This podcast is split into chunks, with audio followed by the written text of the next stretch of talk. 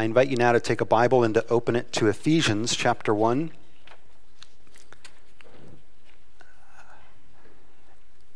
Again, if you're a visitor with us this Sunday as a church family, for this year we've been going through each book of the New Testament, looking at how it begins and how it finishes.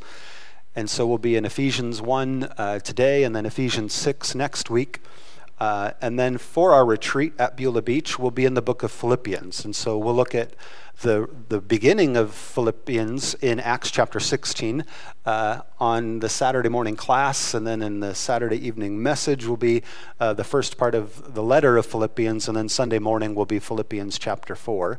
Uh, so we'll actually, in the retreat, keep going uh, in this series.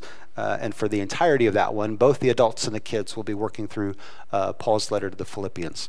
But here we are for now in Ephesians. So this is Ephesians chapter 1. If you're using one of the Bibles provided for you there in the pew, this is page 917.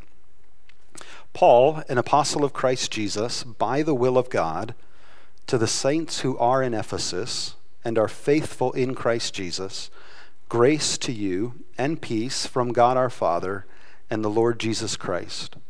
Blessed be the God and Father of our Lord Jesus Christ who has blessed us in Christ with every spiritual blessing in the heavenly places, even as he chose us in him before the foundation of the world, that we should be holy and blameless before him.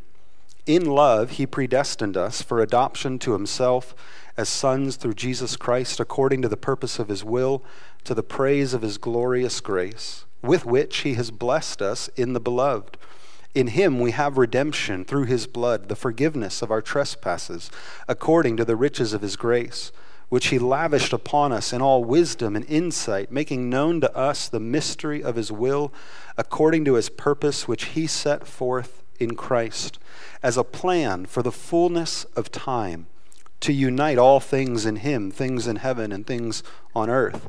In him we have obtained an inheritance having been predestined according to the purpose of him who works all things according to the counsel of his will, so that we who were the first to hope in Christ might be to the praise of his glory. In him you also, when you heard the word of truth, the gospel of your salvation, and believed in him, were sealed with the promised Holy Spirit, who is the guarantee of our inheritance until we acquire possession of it to the praise of his glory. For this reason, because I've heard of your faith in the Lord Jesus and your love toward all the saints, I do not cease to give thanks for you, remembering you in my prayers, that the God of our Lord Jesus Christ, the Father of glory, may give you the spirit of wisdom and of revelation in the knowledge of him, having the eyes of your hearts enlightened, that you may know what is the hope to which he has called you? What are the riches of his glorious inheritance in the saints? And what is the immeasurable greatness of his power toward us who believe? According to the working of his great might, that he worked in Christ when he raised him from the dead and seated him at his right hand in the heavenly places, far above all rule and authority and power and dominion, and above every name that is named, not only in this age, but also in the one to come. And he put all things under his feet and gave him as head over all things to the church, which is his body, the fullness of him who fills all in all. And that'll conclude our reading for this morning.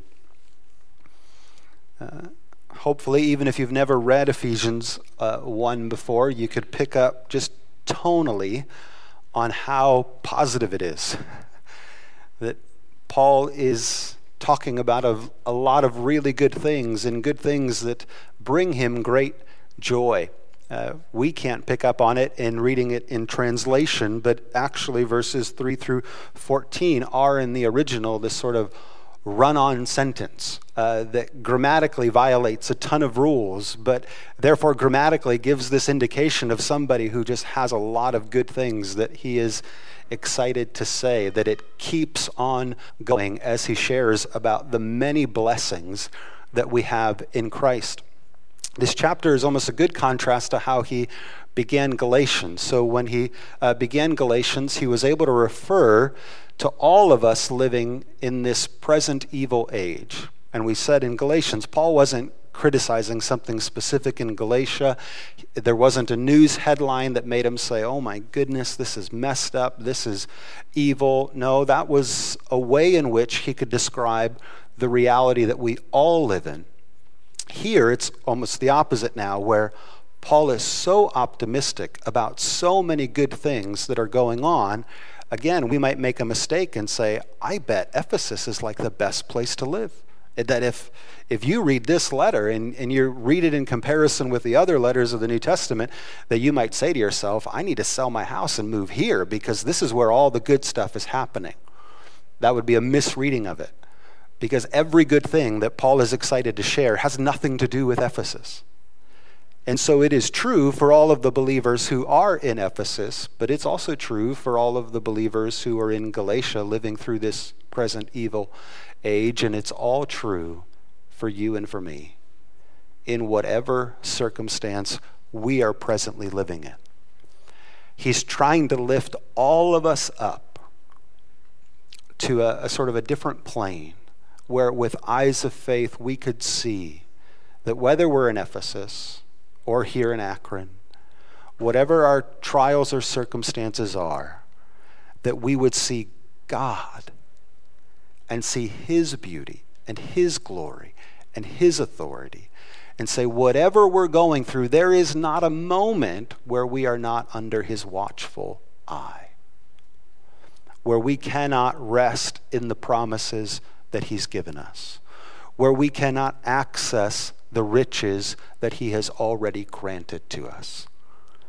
And that's hard to accept by faith, but it sort of draws upon the way Jesus himself, when he was on this earth and preaching, and there he was on a hillside uh, near the Sea of Galilee, and saying to people who were listening to them that, listen, my, my Father takes care of all of the birds that you see and all of the wildlife, the flowers that are blooming. There, there is nothing that you're looking at that doesn't have some mark of my Father on it.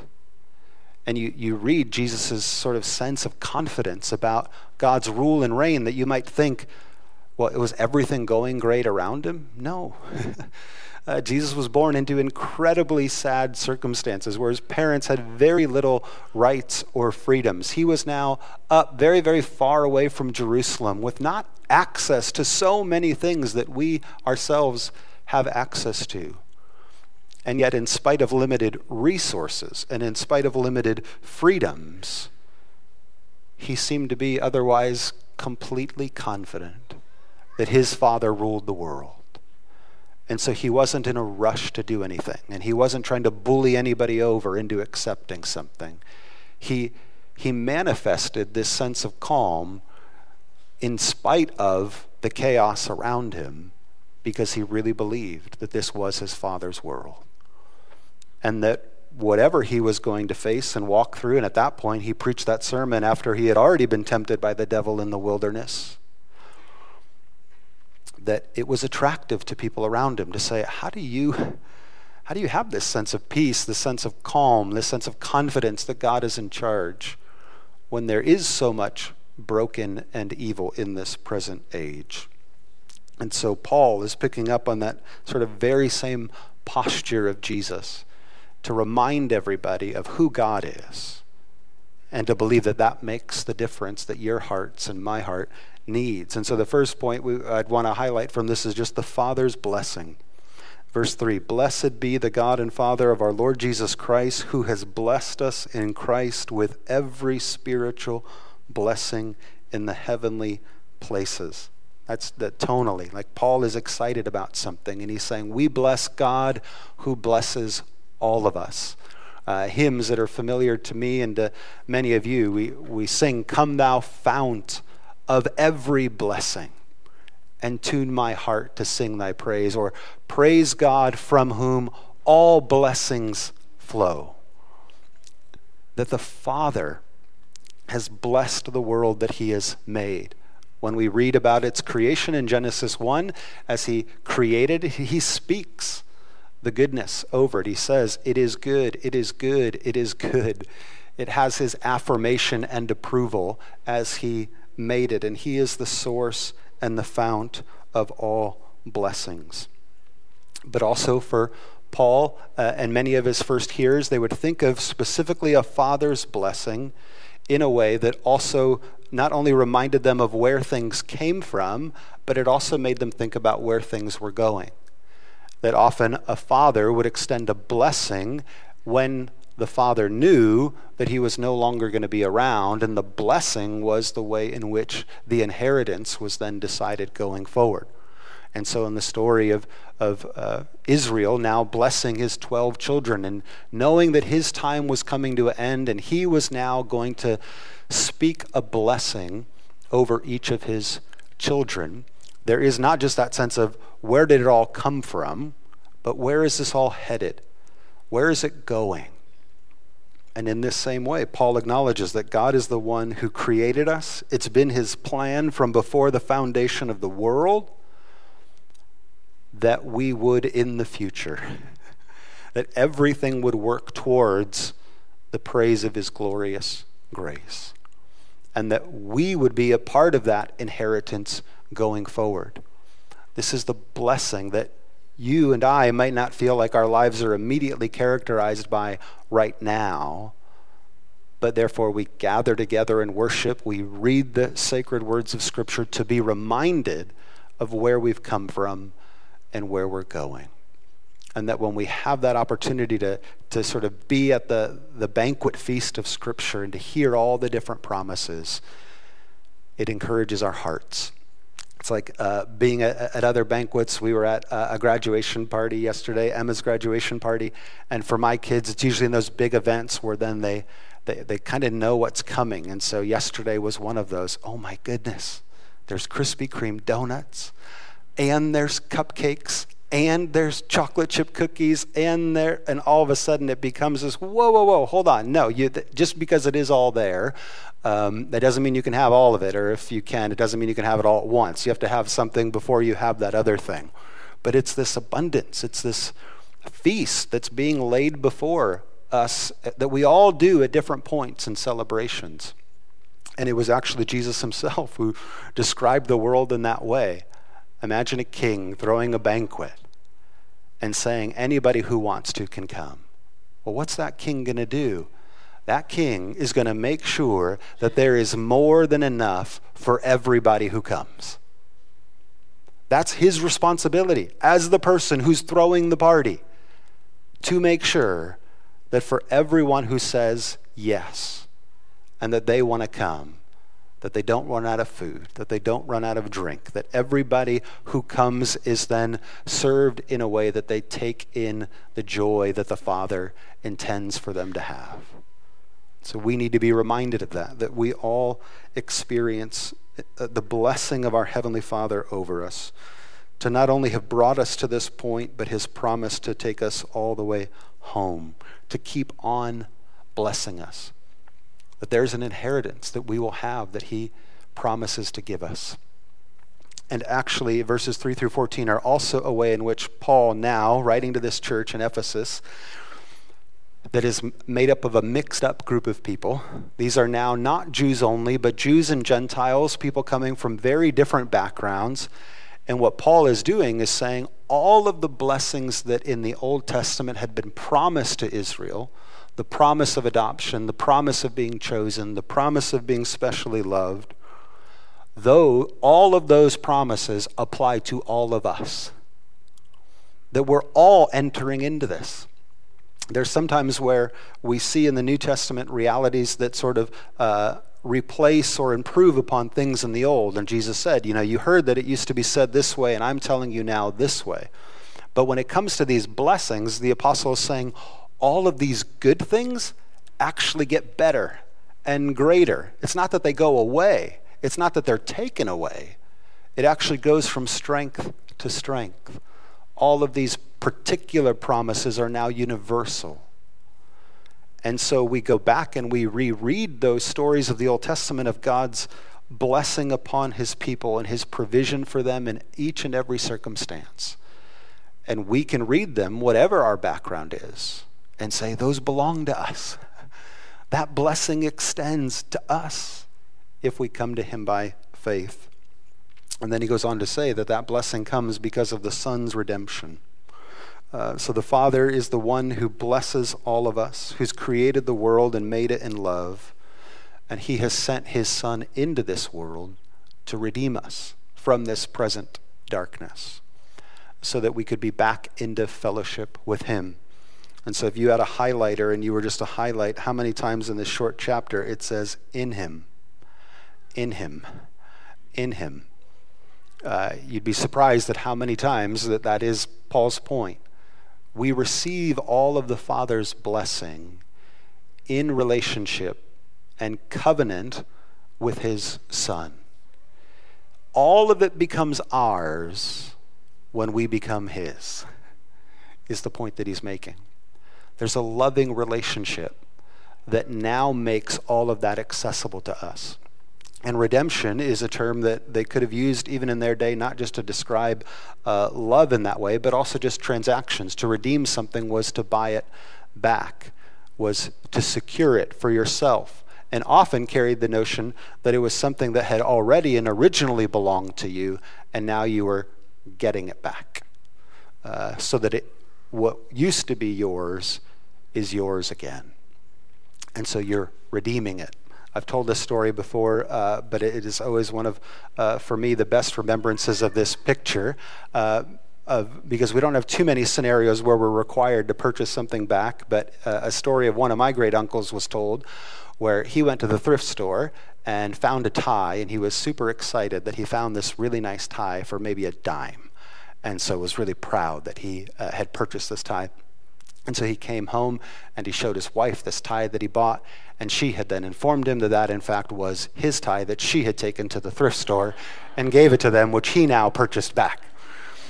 And so he went from now being excited that he had this great deal of buying something for only 10 cents to now being frustrated that he had to buy something that had already belonged to him um, and he had paid for previously. And there's a way in which it, it doesn't make sense. We shouldn't have to buy back things that were once already ours. But if we want them and we want them back, what the Son reveals through Scripture is that uh, He's willing to pay the price that is required to get us back. So that we would experience all of the blessings which we so often in this day and age do not experience.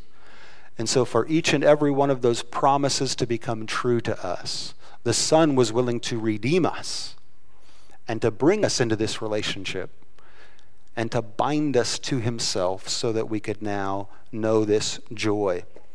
And so it has uh, both a, a legal sort of understanding to it and also an, an emotional uh, and volitional understanding to it. And I found this helpful uh, as a description of how Scripture often puts these two ideas together when it comes to covenant.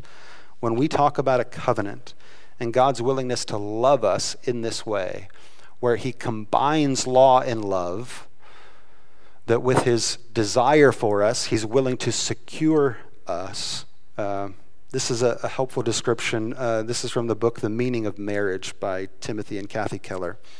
They say, What then is a covenant? It creates a particular kind of bond that is disappearing in our society. It's a relationship far more intimate and personal than a merely legal business relationship, yet at the same time, it's far more durable, binding, and unconditional than one based on mere feeling and affection.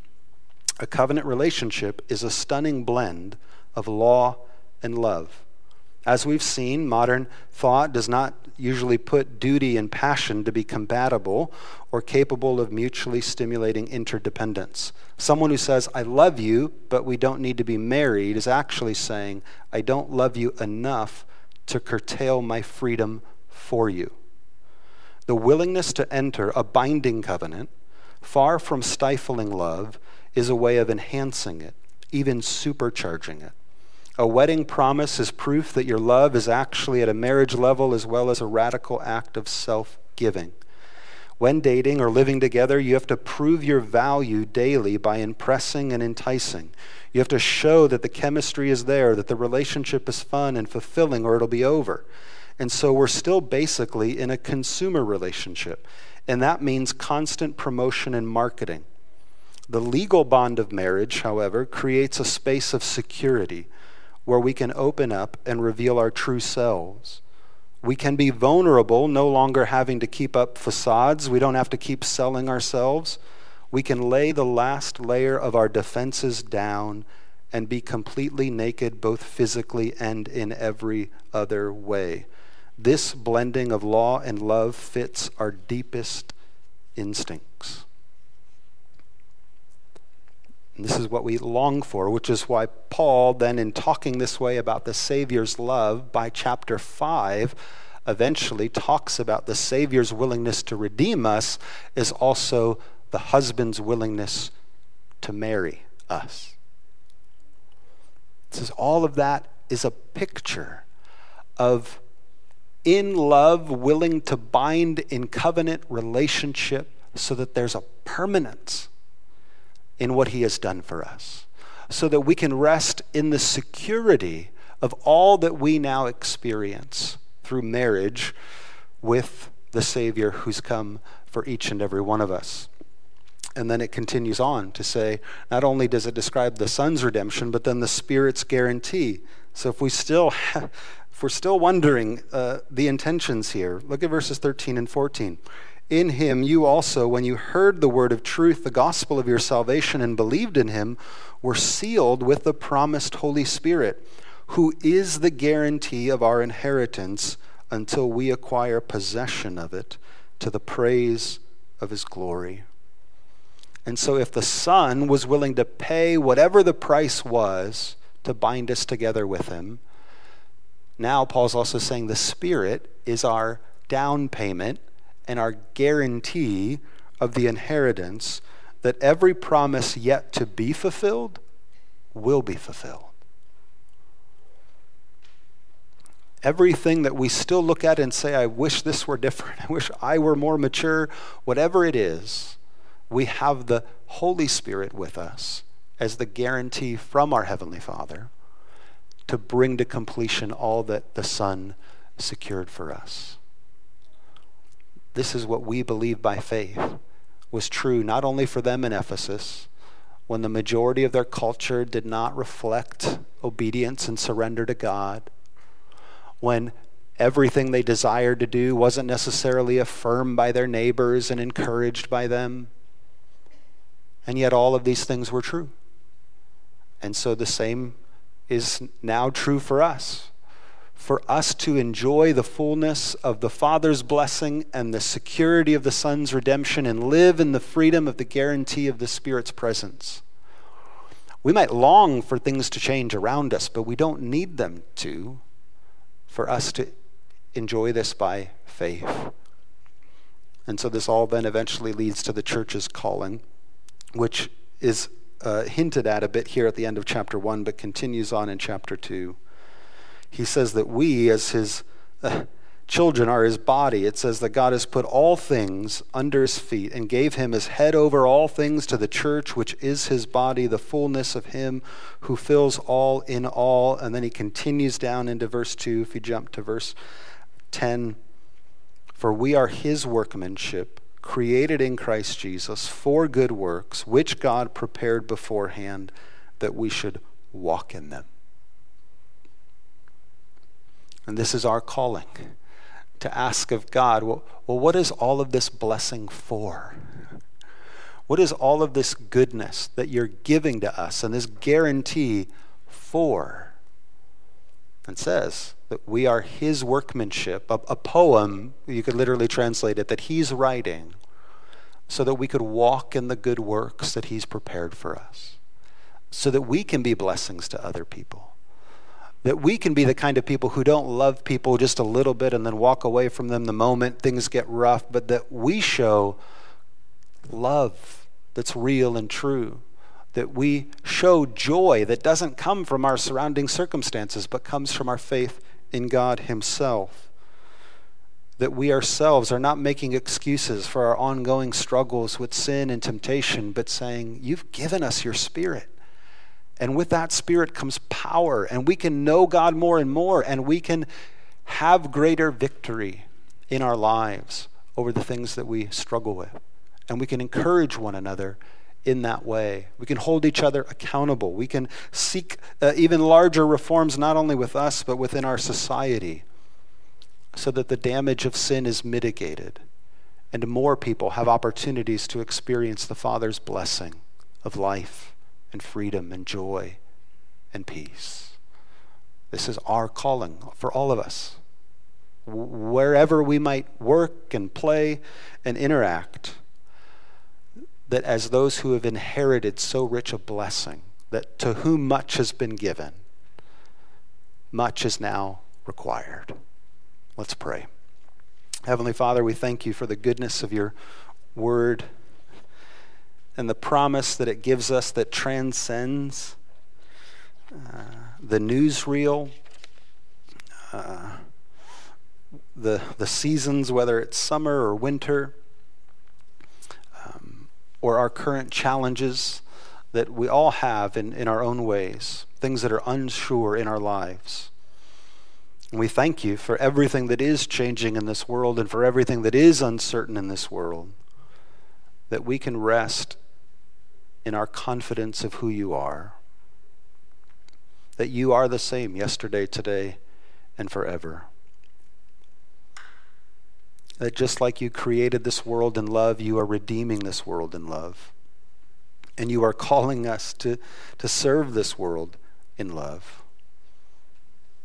You know our weak and heavy hearts. You know how often we're tempted to believe more about the lies around us than the truth that you give us. And so we pray that you would just continue to give your spirit um, in greater measure to our hearts, fulfilling the promise that you made, that you will complete the work that you have begun.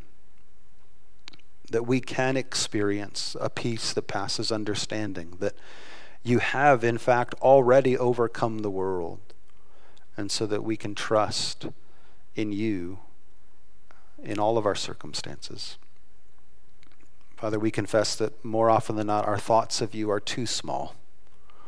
Uh, and so we pray that through this uh, letter, you would enlarge in them, uh, that our hearts would be drawn into greater praise of your great glory.